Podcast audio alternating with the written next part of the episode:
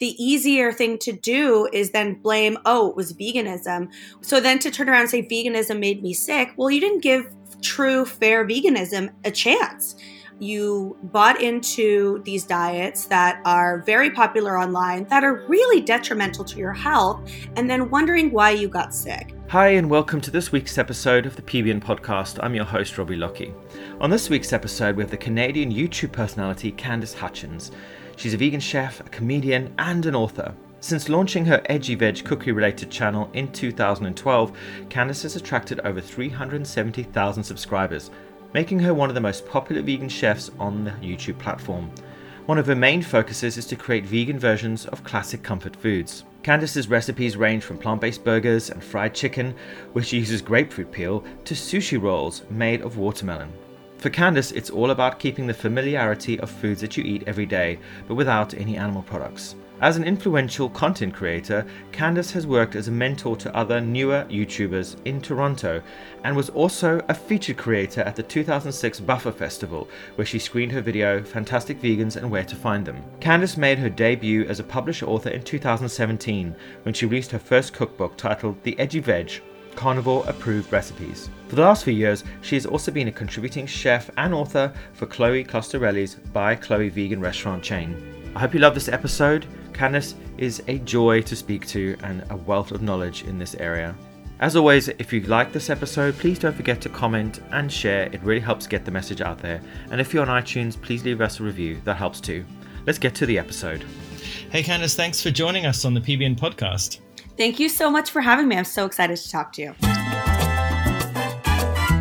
Oh, hey friends. Welcome to Edgy Veg Quarantine Edition. Hey guys, if you don't know me, hi, I'm Candice the Edgy Veg, and this is Louie, not the Edgy Veg. Hello. Today is another What I Eat in a Day, but Quarantine Edition. So we have been told to socially distance, isolate, quarantine ourselves from the world. But thank you to technology, we can still stay in touch with you guys, still make videos for you to give you a sense of normalcy during this time. We thought we'd show you guys what we were eating while we were stuck at home socially isolating. It's a banana.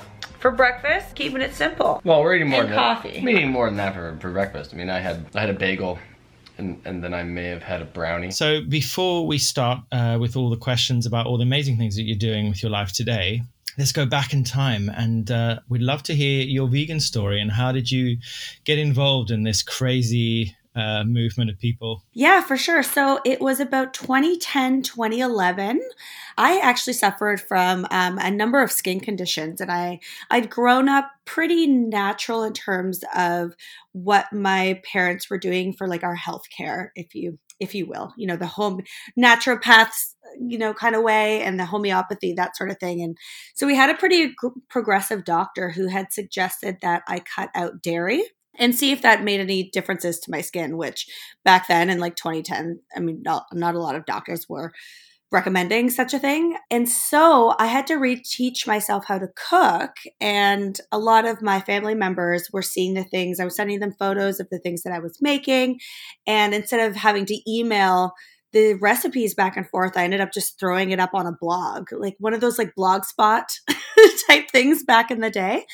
And I was doing a lot of more activism type stuff, a lot of feminist stuff. And, and I found myself in a, uh, in a wormhole of the internet where I really learned about factory farming for the first time and it was always kind of in the back of my mind, but I didn't really know very much about it. There wasn't a lot of talk about it back then. And I was sitting in the metro that we have here, the subway system, and I saw this poster put on by the Toronto Veg Society. And it was put out and it, it had a I think it was a cat on one side and a pig on the other. And it said, Why love one and eat the other? And that was really the moment that changed it for me once I knew about the factory farming and I didn't really know how to process it, but then it was such simple language for me that that that was it. That was the last day that I ever ate meat. Isn't it incredible how such simple messages can unlock? I've been talking about this a lot, unlocking realization, um, and how you know we have these innate knowings within us, but all it takes is a few words or a script from a film or a simple image to create that realization. A bit like when you say to people, "Well, isn't it strange or curious that?" We drink and eat cow's milk, but we don't uh, drink rat milk or dog milk or pig milk or monkey milk. um, and when you kind of question people on these things you see the cogs turning and that moment of realization is it's profound really well and i find that a lot of the time when even the idea of feeding a child that is no longer an infant human breast milk is brought up, people kind of turn up their nose. I'm like, but that's exactly what we're drinking from cows. So yeah, that's once you start kind of getting them to think about that thing um, and, and start to put one and two together. And sometimes even for me, I mean, for me, it was an emotional thing. I've always loved animals. I grew up around animals, and just the idea that yeah, okay, we're putting this one type of animal above all other farmed animals. It just made no sense to me. This is the curry I made last night. It's kind of kind of loose, like watery, but that's okay because we were eating it with rice. We tend to get sick of eating the same thing multiple days in a row. So we'll probably eat this one more time and then use whatever's left over for some sort of like curried soup, I think. Louis and I live in separate places. He went to his place yesterday to grab anything that he had. So he actually has these Greek style pitas so I'm going to heat them up and that'll be a nice addition alongside our rice. Talk us through your the food culture of your childhood. So where did you grow up and what was the kind of food that you were surrounded with? Yeah, so I grew up actually in Germany. So what I like to call a lot of beige food, um, a lot of meat, potatoes. Um, so it was a lot of you know bratwurst and schnitzel and grilling in the summertime, and and then a lot of fermented foods as well, and, and a lot of cheese. I mean, for breakfast, sometimes we just had bread and cheese and we were kind of more in the in the rural side of things and had a very old school way of thinking almost kosher in a way where you don't mix cheese and meat. So some mornings it was just bread and meat and other mornings it was just bread and cheese. Um, so i grew up eating a, a, lot of dairy a lot of meat. Um, my mother was what she called a most of the time vegetarian. So she didn't really eat any meat except for chicken. So I actually around, I would say probably around seven or eight we actually transitioned when we my parents are divorced. So with her we actually ended up cutting out all beef products. I never was a fan of fish and because of my mother's religion we never ate pork. So i just kind of grew up after oh, you, that you grew up, did you grow up jewish?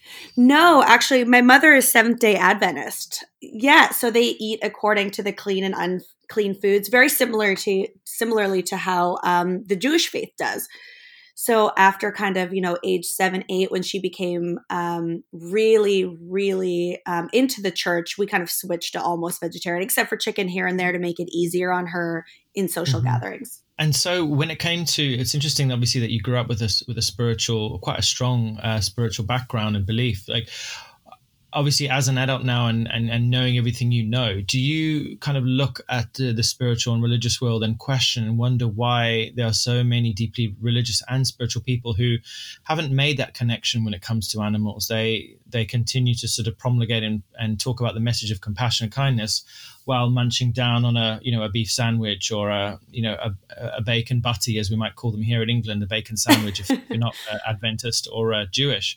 There seems to be a huge disconnect I mean, with a lot of opinions that I have around religion, I do often see, you know, a picking of choosing of what, uh, you know, many religious groups want to follow and how they live their lives. And I just feel like a lot of the time it's just cherry picking what you what you choose to follow it, and it's shocking to me. Um, I mean, obviously, my mother's religion, it, it, it Seventh Day Adventist, is very vegetarian, if not plant based focused. And I just kind of assumed most religions preach that. And then I found out as I aged that that was not the case. And it is quite interesting to me that way. I mean, you would think that preaching compassion, you know, and in the Bible, even it says this is when my you know Sunday school comes in handy.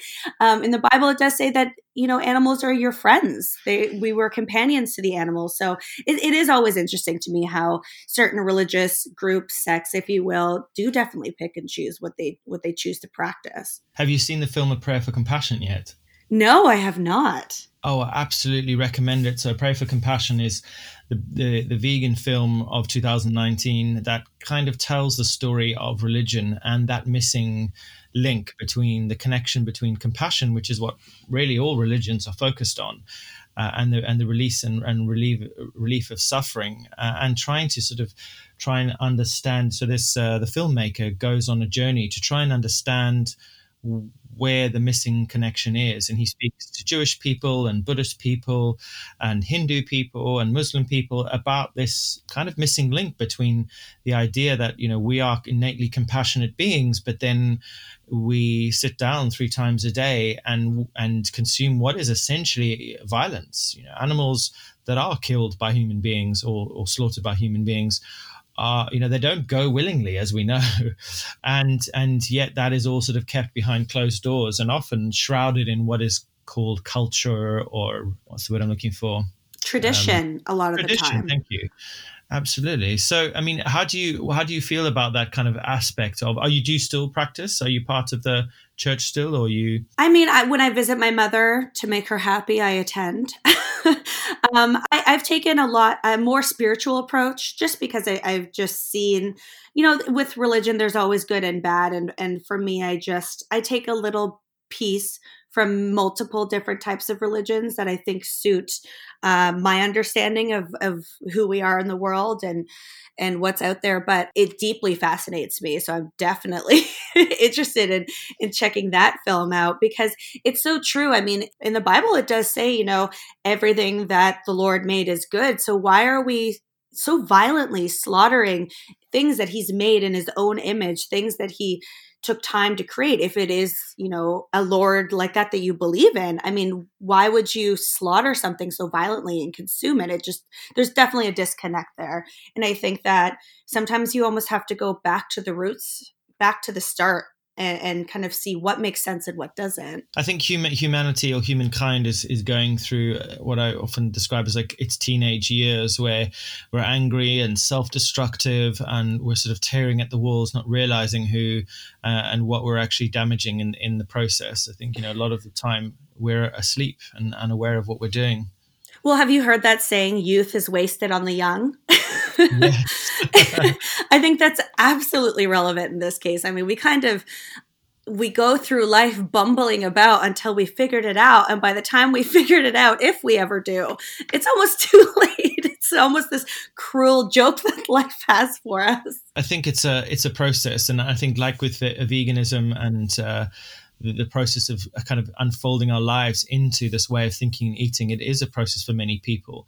On your website, you talked. I think you say something along the lines of recipes that carnivores will love, and you know I love that approach. Like we want to and we need to make this lifestyle appealing to all people because if we don't, you know, we make a small club already you know we make a club that is already small even smaller um, by making it unobtainable for people. So, I mean, talk us through your approach as as a, as a chef and as a person who creates food and, and and has been doing it for quite a long time. Like, tell us about your approach and, and the way you kind of communicate this way of living and eating. Yeah, absolutely. I've always said that my form of activism is leading with a fork and creating an inclusive environment. I mean, it's sometimes with this creating this small kind of elitist closed you can't sit with us club what we're doing is is really just pushing people that may have the the interest to learn away so what i've always done is you know take popular foods take familiar foods call them what they what they are trying to replicate but add the word vegan in front of it. And that way you know joe schmo on the street understands what flavors and what the dish is. If you you know write um i don't know uh, kale millet bowl, blah blah blah, or like call something like seitan, for example. Many people don't know what it is, and and I get a lot of flack online for calling things like vegan chicken or vegan beef. But I use those terms because it's familiar. You can recognize it. You know what that dish is going to taste like when you order it on a menu or when you cook it at home. So that's kind of what my activism has been. Is been this really approachable medium for people to consume in an approachable and, an, and in a positive way. Bringing people in with kindness and and a, a willingness to educate as opposed to picketing or yelling at someone on the internet. And there's definitely a time and place for that but for myself and what i've learned in my life is i just lead by example. I lead with a fork and every partner I've ever ventured into a relationship has eventually gone mostly plant based or fully plant based because in my even my personal relationships, if they want to eat something that I don't agree with, that's fine, but they have to see me every day and they have to understand me every single day and they are they will be educated and usually eventually they get there. All right. So I thought because I have all this delicious bacon on hand that I would make a BLT. I've eaten a couple pieces and like does it taste exactly like bacon? No. But is it a really really close bacon substitute if you're vegan to get that like mapley crispy crunchiness in a sandwich? Absolutely. I mean, you're not going to give it to someone and fool them into thinking it's bacon. Definitely not that. But it makes such an amazing BLT. There's so many different ways to advocate the message, and I think there are ways that in, bring people in, and there are ways that push people out. You know, at some point, we were not vegan ourselves, and we have to remember what our journey was to get there and what works. You know, sometimes those great protests on the street work for some people, but other people it turns them off or it or it um, really emphasizes a stereotype that's out there um, that I think we're also desperately trying to get away from. Another reason why I am vegan is because it is our job to protect the environment, especially if you want to have kids one day.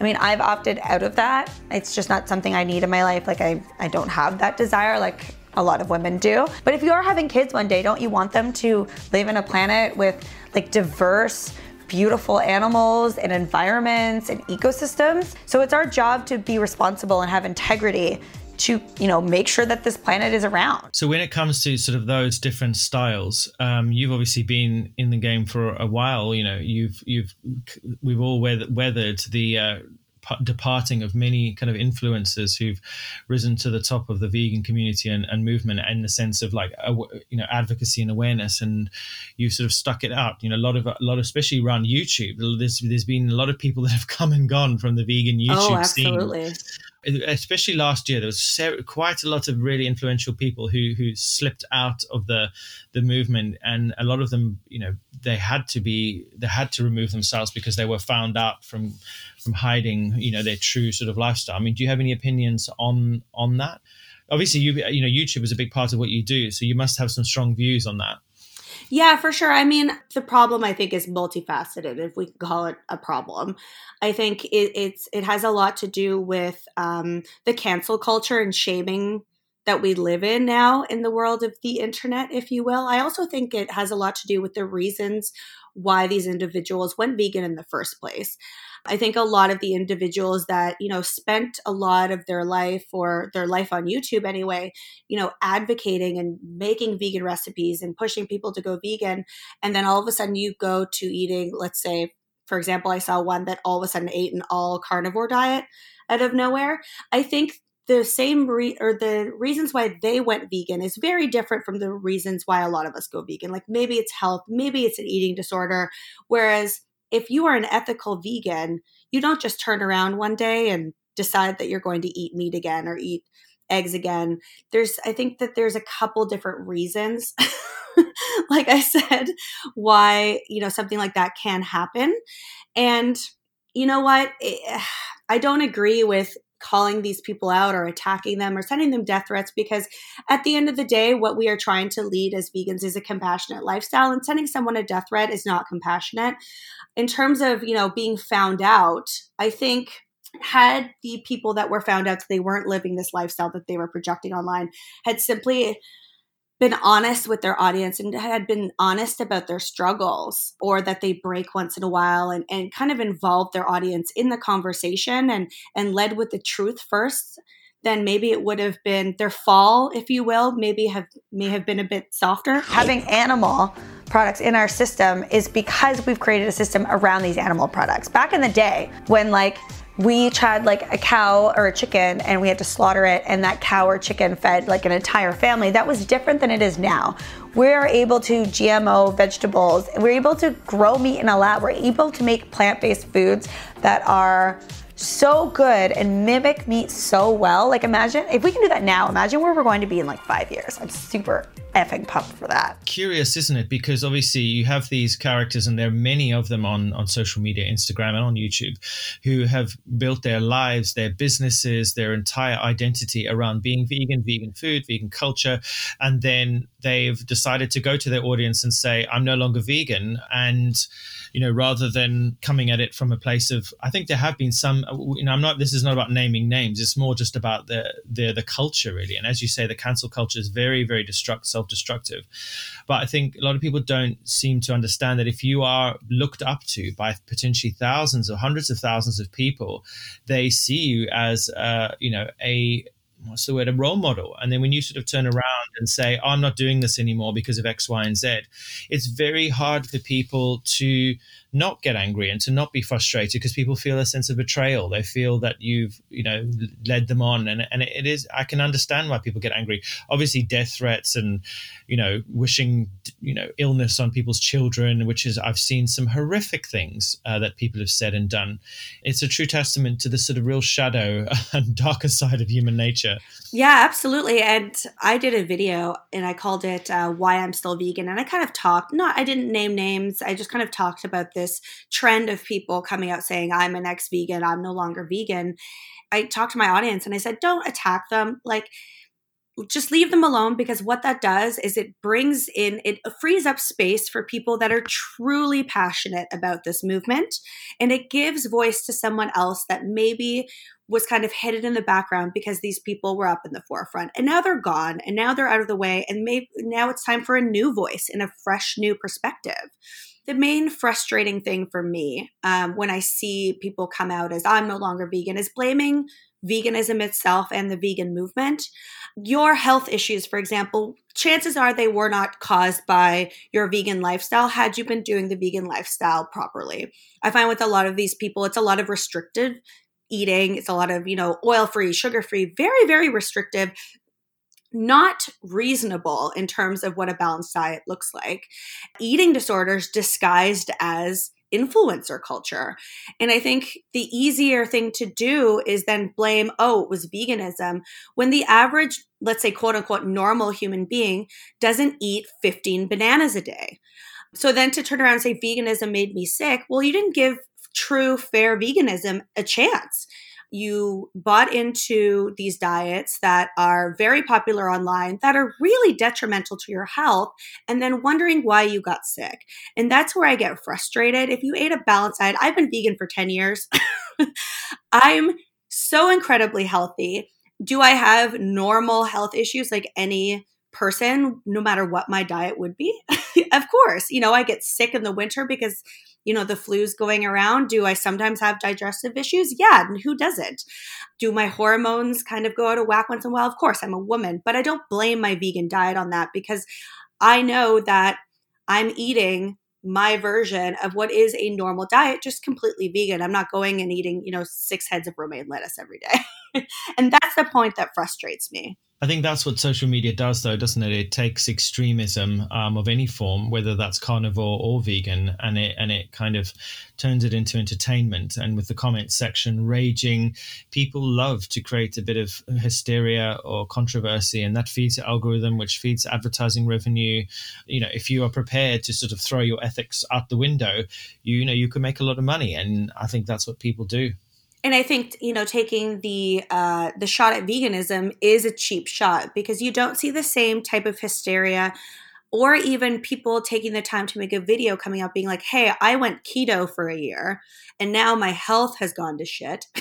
There's no hysteria around that because it's not trendy. It's trendy right now because veganism is so you know it, it's the next up it's the big up and coming diet. People care about the environment. It's trendy if we want to admit it or not but it, it's trendy to also then shit on vegans. But the same thing doesn't apply to i went keto and it didn't work for me and now i'm going to blame keto and everything it stands for. You just don't see that. And it's just so interesting to me mm, that we don't have the same type of outrage. With regards to kind of the movement itself, like you've obviously been being for 10 years, you've seen it change a lot. What do you think's holding back the growth of the, the movement itself? Oh, I mean, a, a lot of different things. I think it's right now what we really need is governments to stand up, environmental activists to stand up and, you know, go to the top and make this like a big deal. I mean, we ha- we're in a you know a climate change crisis right now, and we need people to step up and be like, you know what, ending the planet is not worth a hamburger.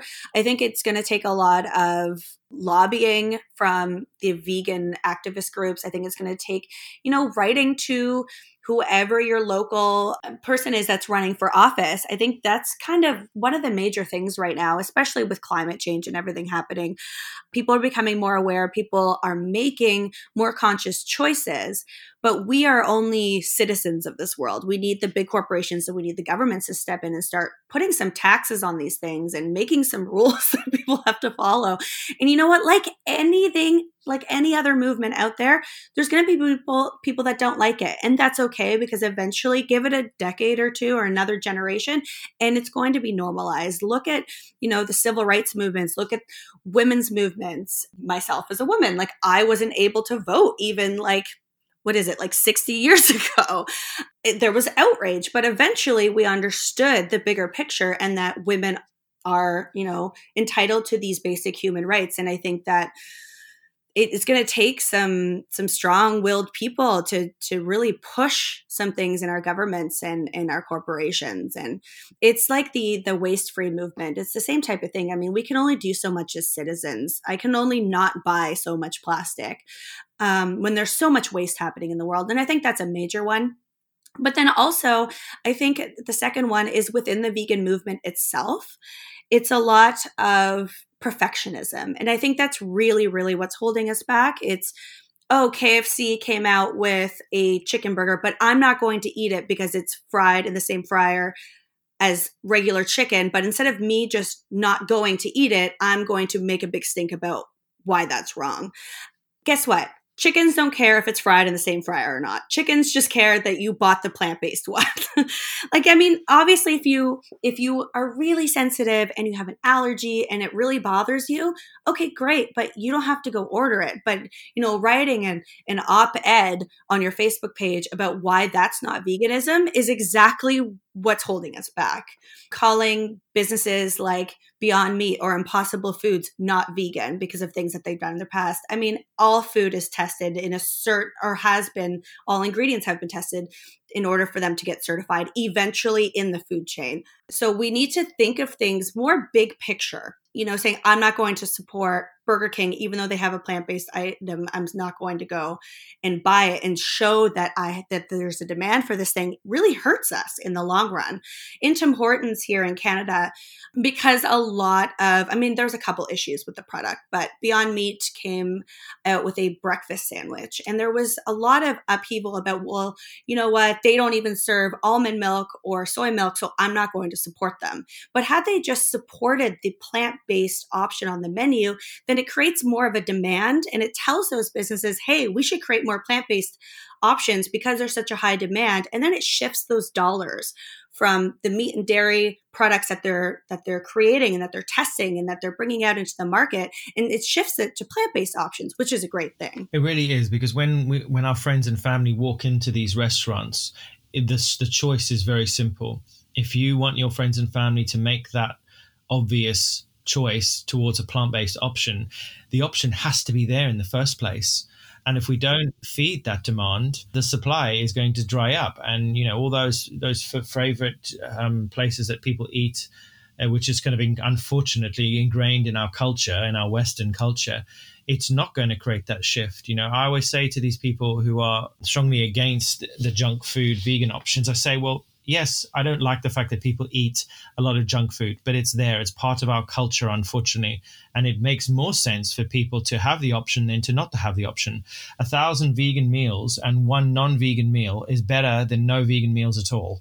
Exactly. Right? And that's that's why I get so frustrated. And it, it, you know what, if you don't want to buy the product, then just don't buy it. But like I said, don't make a big stink about it. Emailing the company, you know, and then the company's like, "You know what, these plant-based people are too difficult. They want too many things." Uh, you know, and then they're never happy, so I'm not making a plant-based option. Well, that's not good either. Mm. Absolutely, and I think there's a lot of arrogance within the vegan community as well that they we think that we're the ones driving the change in the food system and the food industries, and in fact, it's not the vegans, it's the flexitarians. It's the flexitarians are the people who are actively reducing their meat consumption. It is 66 million people in the United Kingdom, and 25 million of them are actively reducing their meat consumption for environmental, ethical, or health reasons. These are the people who are, you could say, the low hanging fruit on the outskirts of the vegan movement, who are are not quite vegan but still eat a bit of meat who are actively reducing it. These are the people we want to join our club, you could say. Exactly. You know? Exactly. Yeah. I mean, there's a stat out there that says that if every Canadian just gave up one meat meal a week, it would reduce their carbon footprint by 5%. That's a huge number.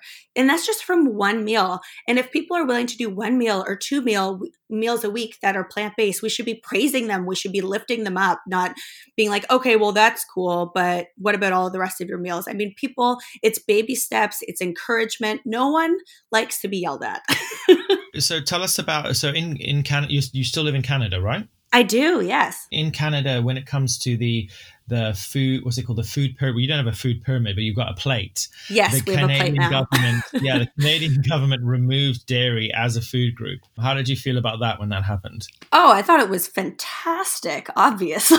I thought it was amazing. I didn't see that happening for us. Um, Canada is great and it's progressive but compared to many other countries in the world it is you know, on the lower end of the progressiveness scale.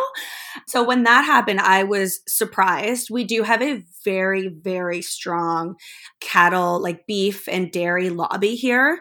They're very much in with all of our fast food chains, with our grocery store. So I was surprised to see that that was even a thing that happened. I was pleasantly surprised. And I think, I think I made a lot of posts that day. and I think it's such a realistic approach because they didn't say, you know, dairy is going to kill you or, you know, all the other things that a lot of, um, or like dairy is, you know, anti feminist or all the other uh, kind of talking points that we have as vegans. It was more like, you know what? on a balanced diet what makes you healthy is you know focusing on fruits and vegetables and whole grains and variety and focusing on those and then a little bit from the other food groups. I mean, it was very realistic. And they even brought in the, you know, environmental side of things, which I thought was amazing. Yeah, it was revolutionary, really. And obviously it angered a lot of people, but it's a, real positive step. So moving on to your, your life and everything that you're doing now, what is the sort of main thing that takes up your, your time and, and what kind of drives you uh, on a daily basis? I'm very fortunate now. I, I, came out with my cookbook and kind of took a year off from creating YouTube videos and being very active because I, you know, I wrote this cookbook in a very short amount of time and it, it was very emotionally draining. Took a few months off and then uh, came back to YouTube and I was welcomed with open arms and enthusiasm, and it was really beautiful. And so now, in the span of, I would say, a year and a half, I am focusing on kind of broadening this business. So, YouTube is how I started, as well as the blog, but I'm also doing some menu consulting now. Which has been amazing. So, mostly in Toronto, I did work with By Chloe in New York as well, um, consulting them on um, recipes to add to their menu, but also working with traditional restaurants here in Toronto that kind of I come in, I look at their menu and I say, you know what? If you have a group of six people and you have one of those people that's a vegan and one of those people that's a vegetarian, they're not going to choose to come to this restaurant because there's nothing exciting for them to eat here. So I then use what's on their menu and come up with vegan options for them to add to their menu that's not only delicious, but exciting. Like it's not just, you know, a boring plain pasta with some roasted vegetables. It's a, it's a dish that gets them excited. So that's been my main focus now. Something that I'm trying to build for 2020 is get a few more clients under my belt that way and you know really show the traditional restaurant that they can very easily and deliciously add plant-based options to their menu and bring in a new clientele and bring in those groups that have some vegans and vegetarians and and even you know for the carnivores or omnivores that want to you know take that one meal a week and eat it out and eat it plant-based there's a really delicious and exciting option for them out there so that's been a big one for me for 2020 as well as you know just creating delicious recipes that the internet craves. Let's see if I can get this right. This is the eggplant sashimi. So it's eggplant to look and taste like normal sashimi. And I can't get over like how much it actually looks like fish. Like it's crazy. And these are a little um, seaweed cracker with sesame seeds. And then we have a, uh, what did she say? A sushi pizza? Yeah, a sushi pizza with like truffle shavings Oh, and yes. avocado. Sushi pizza, truffle shavings, avocado. Like, look at these truffles. Oh my god.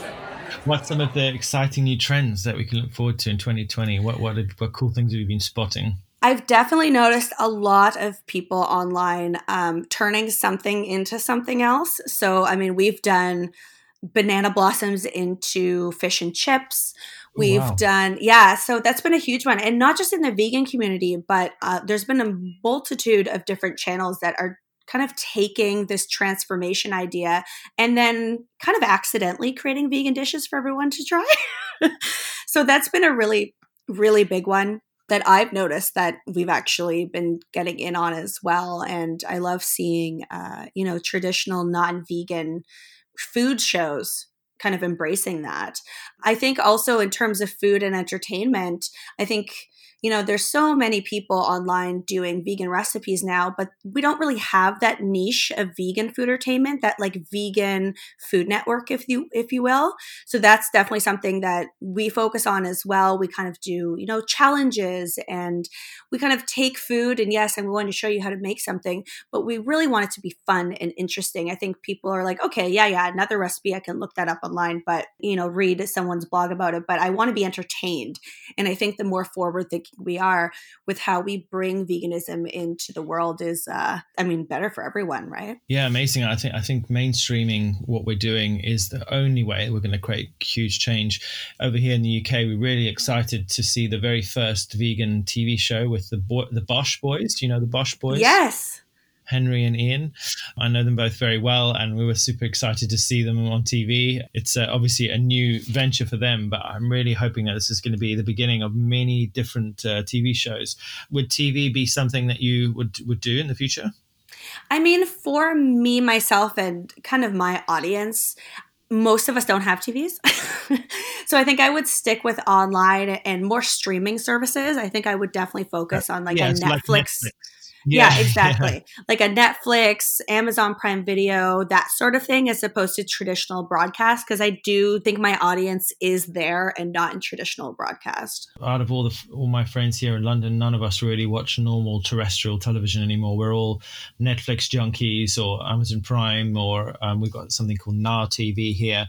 Um, and there's that kind of binge culture where you sit all weekend just watching back to back episodes of I don't know Game of Thrones or whatever it is. Guilty, been there. I think I'm the only person on earth who hasn't watched Game of Thrones though. no, you're not. My partner also hasn't watched it. So there's two of you. Two of you. You guys can talk about how much fun it is not to know. On on the subject of partners, is your partner plant based or vegan yet, or are you still Yes. working on him? So when we met, he was not, but and I've always thought it was so bizarre because he's such an animal lover, like more so than any other partner, male partner that I've had um, in my life. And so when we met, he wasn't. But then we watched Game Changers together, and he's a big athlete, and he we watched Game Changers, and you know the credits came up, the movie ended, the credits came up, and he kind of turned to me and he was like, "You know what? I'm doing it." And I actually like tears welled up in my eyes because this was something I have you been wanted.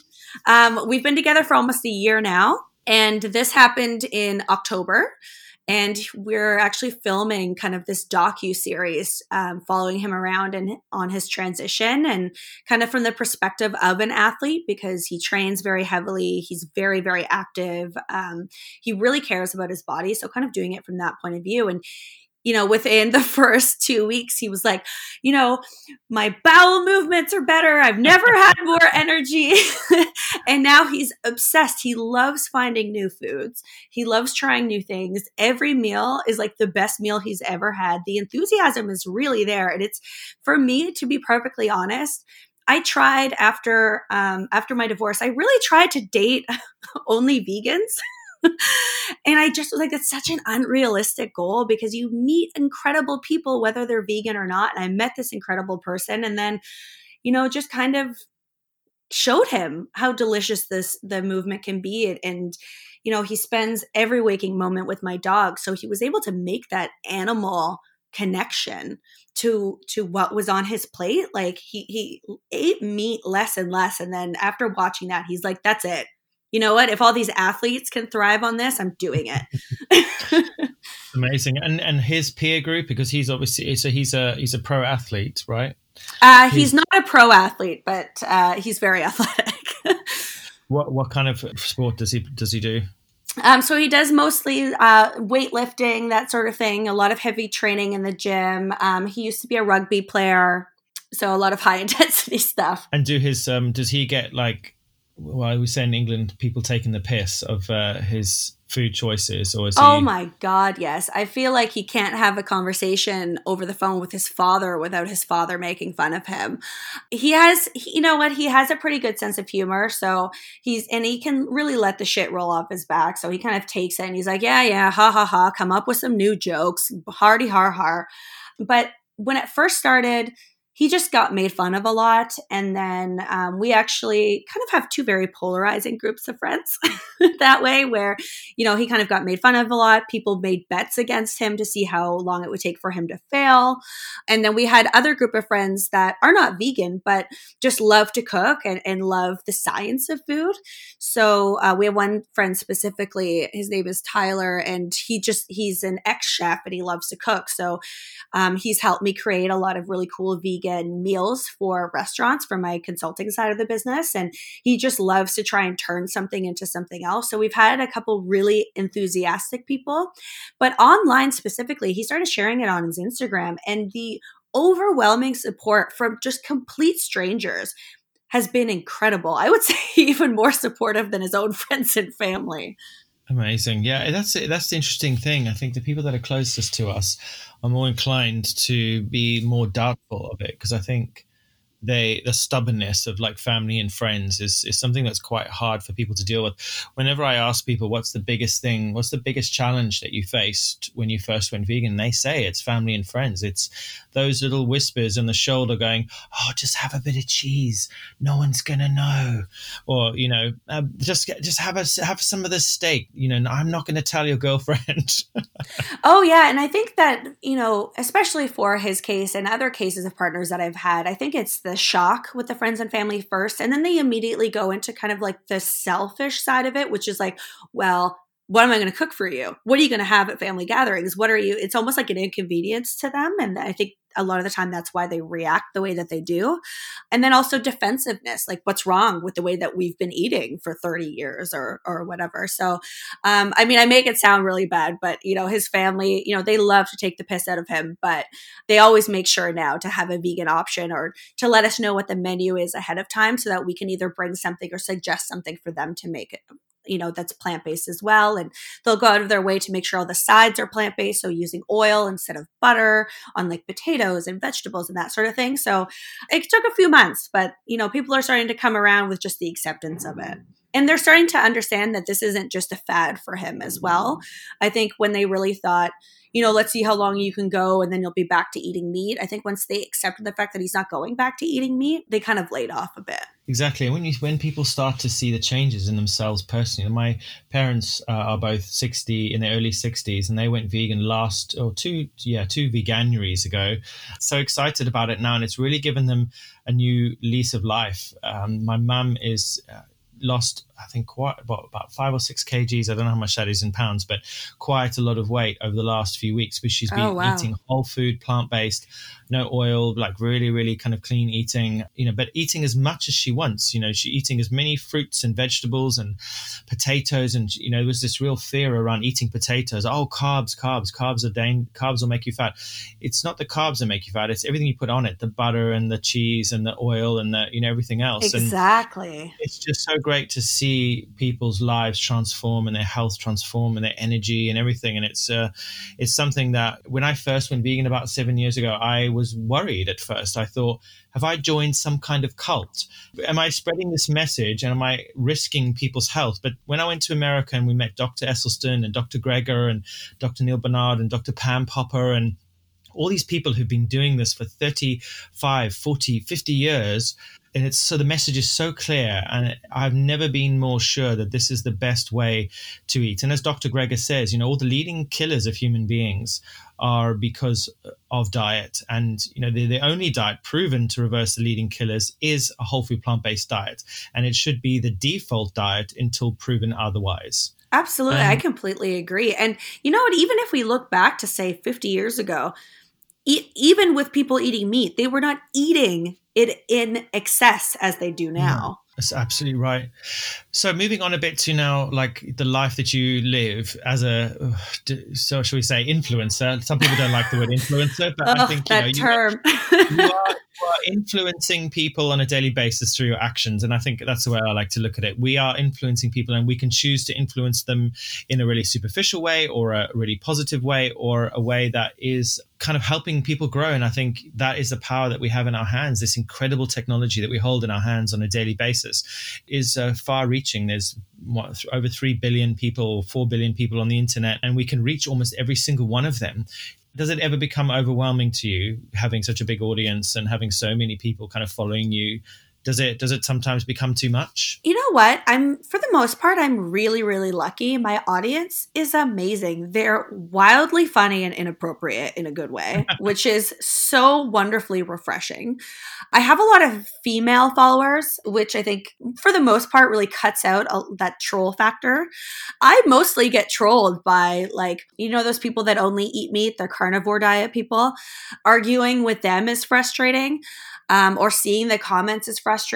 Calling me mentally ill, that can be frustrating because I do suffer from anxiety, depression, and borderline personality disorder. So I know what it means to be mentally ill and using that as an insult is can be hard some days. Um, kind of seeing that saying you're, you know, veganism is a mental illness, it's a disease. And it's, I get more frustrated about those types of just uneducated comments, misinformed comments. But for the most part, I have such a great sense of humor that if someone really wants to attack me, like at least be creative with it. I really, really appreciate a well crafted kind of like fuck you comment. Like I really, really appreciate it. If you like come insult me, just make sure it's creative. I have a pretty thick skin. I've been on the internet since uh, 2011, 2012 on YouTube.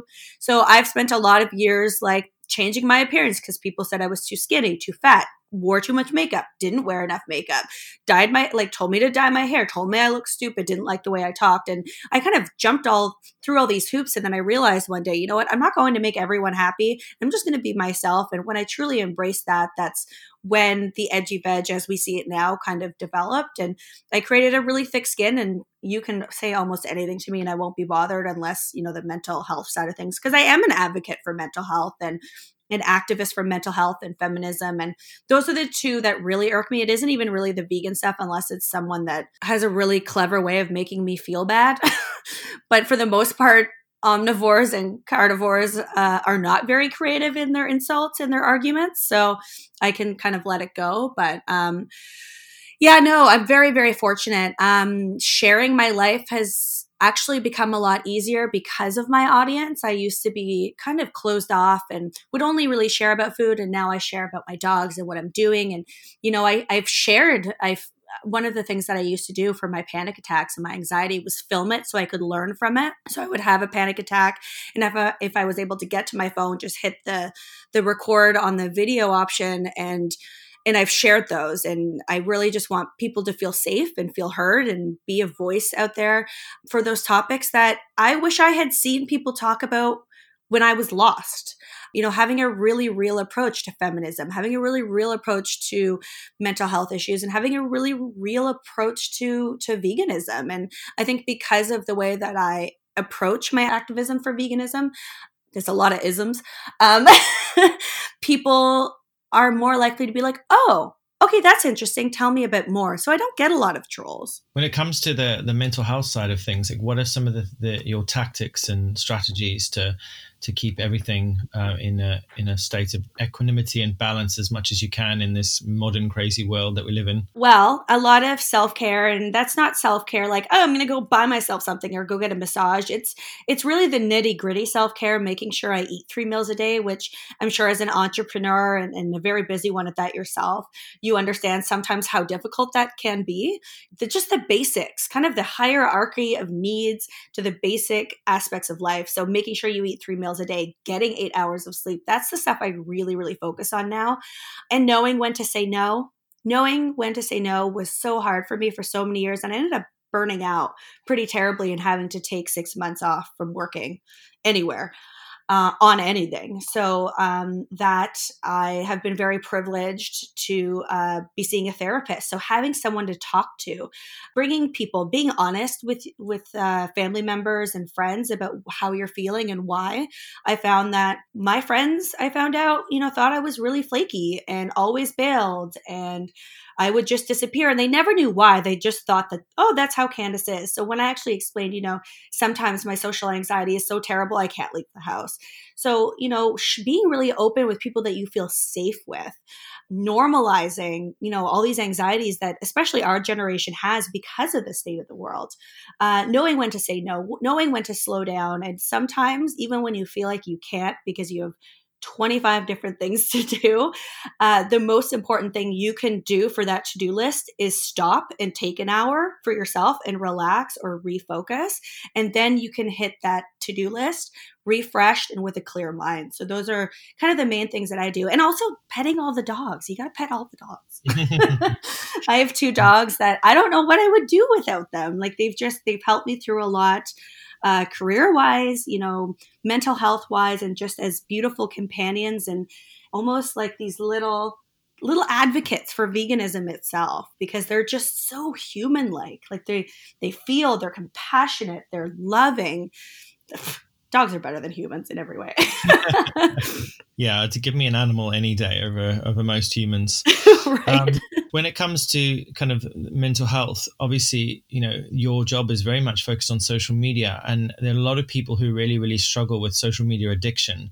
How do you balance that addictive nature of social media with working in in that space? I mean, I'm I've been very heavily addicted to social media since it appeared in I think 2015 2014 and I struggled with it on a regular basis. I was never able to put my phone down. Now my entire job and career is focused on social media and I'm on it all the time. Um, and I have to often remind myself to be present, to not constantly be on Instagram, to constantly be mindlessly scrolling.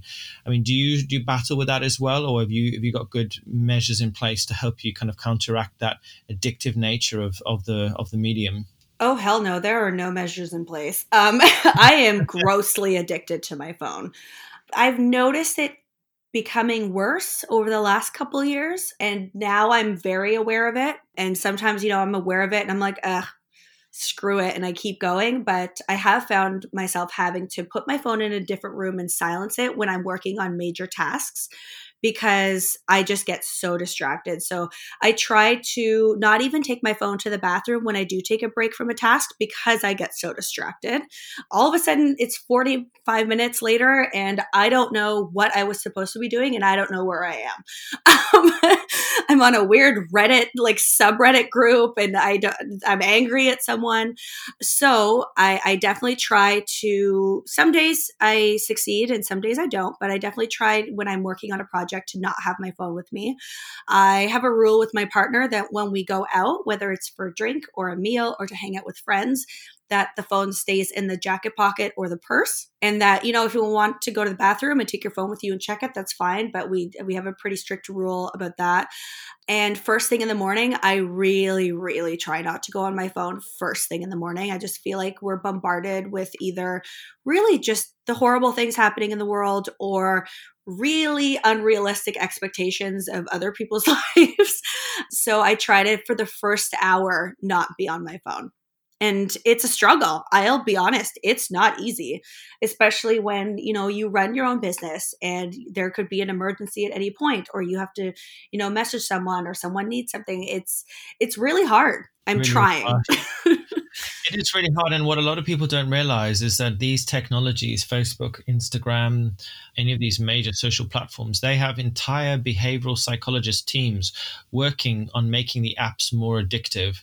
I'll give you a simple example. So when you go into your messaging app and you pull down, you swipe down to load, there's a, a delay, one, two, three, four, five second delay sometimes.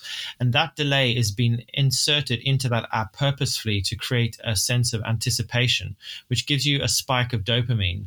Uh, and then when the when the messages come through, you get another hit of dopamine, and you have actually become physically addictive. It's kind of Pavlovian, like Pavlov's dog. People have had brain brain scanners attached, and they've found that people have a spike in dopamine just by seeing the Facebook logo. Can you believe what that? sick human beings. Like that is truly detrimental. I mean oh god the amount of time wasted it's really detrimental on society. I mean social media don't get me wrong is incredible. I wouldn't have a job if it wasn't for social media. It does so many great things in the world but like any addiction you have to have boundaries and you have to know you know when it's time and place right? When it's okay when it's not and and be aware of it and i think we so mindlessly kind of use our phones for everything and scroll and wait for messages and respond that like we don't even realize it i think mindfulness has a lot to do with it you know and kind of combating that I think we have to just mitigate these effects of these tools because they are powerful and they can change the world. They connect us to anyone on earth. They spread our message. They grow our businesses. Yes, there are a lot of people making a lot of money off us and potentially abusing our mental health. But I think that if we learn to balance our lives out, let's sleep with our phones outside of the bedroom at night. Let's not use them at dinner. Let's remember that, you know, let's set ourselves clear working uh, hours and not be on our phones in bed and in the, or in the morning first thing because you know they, we're just feeding that monster that addiction. And you know that one email that one text message it can wait you know. If you're on your phone you're not being present. And i think you know unless you're having to use it for your work on a regular basis i think we all could do with trimming down our hours that's for sure. The average british person spends 24 hours a week on their phone Oh my God. I actually turned off that little feature on my iPhone that tells me how many hours a week I spend on my phone because I cannot bear the truth. But I mean, like I said, with the first thing in the morning, a perfect example of having something just ruin your day. Like, I don't want my phone to set the tone for my day. You know what I mean? Like reading something upsetting. So uh, I think it was a couple weeks ago when that the article came out about that pig being forced to bungee jump. Yes Um, uh, on me um, I China. saw I saw that and it sent me into such a depressive and anxious spiral because I am obviously with what I do I'm an empath. I feel deeply for other creatures on this planet and I just the, everything like this video automatically played and I had to hear it and listen to it and I for 24 hours if not 48 hours that squealing was in my head and just ruined 2 days of my life. And that is the power of social media and when it's not used responsibly. But then on the same token, it's amazing that we're talking about this horrible thing that happened because hopefully some sort of legislation goes through it or, or it makes people aware and also Mm. maybe makes them wonder, well, why is it okay for me to eat bacon but a pig not go bungee jumping? You know what I mean? Mhm. It is a double-edged sword, that's for sure. But with with so much, as you said, you know, of all this sorrow and sadness in the world, like what are the things that keep you joyful? What what keeps you kind of smiling, other than Um, your dogs? Other than my dogs. So I was going to say my dogs. Um, also, just you know the positive things happening in the world in terms of feminist movements. I always, when I think about when I start to get down on kind of where we are with veganism, for example, um, I also think about where we are with veganism. That's amazing. You know, I, I have this. Um, one of my employees actually collects happy news articles of just random happy things happening in the world, and so you know, they get me to read that, or I just kind of ask them to do that. So I have you know that hit of dopamine for like the good of the world every once in a while. Working out has been a huge thing for me. My endorphins, the dopamine, everything. Um, it helps me tackle my day, and it's not the traditional like going and lifting weights. A lot of the time, it's something as simple as taking a dance class in the summer, being outside, not in the winter because I live in Canada and it's like minus fifteen today. and and just being around you know good people with good food and camaraderie that that's really what keeps me going you know seeing smiling faces doing new things together traveling and looking forward to travel. Those are the things that keep me happy and keep me going on a daily basis. Before we let you go um, i'll always like to ask our guest this final question. If you were stuck on a desert island and it was just you and a pig Obviously, you don't eat the pig because you're vegan. of course, of course. If I gave you one vegan dish, one book, and one music album, what would you take with you? Ooh, I would take lasagna. That would be my dish. My book. Ooh. You know what? I think I would take Animal Farm. George Orwell, Animal Farm because when we start populating the island again, we know what uh, order and disorder looks like. And then one record, uh, probably ooh, Rumours, Fleetwood Mac. Amazing, fantastic choice. Personally, uh, can vouch for that one. right? It has the good and the sadness. mm. Ms. Candice Hutchings, thank you so much for joining us on the PBN podcast. It's been an absolute pleasure. Yeah, it was such a pleasure speaking to you. I really enjoyed this. Thanks for listening, everyone. I've been your host, Robbie Lockie. We'll be back next time with more veganism, health, fashion, food, technology, and uh, everything else in between.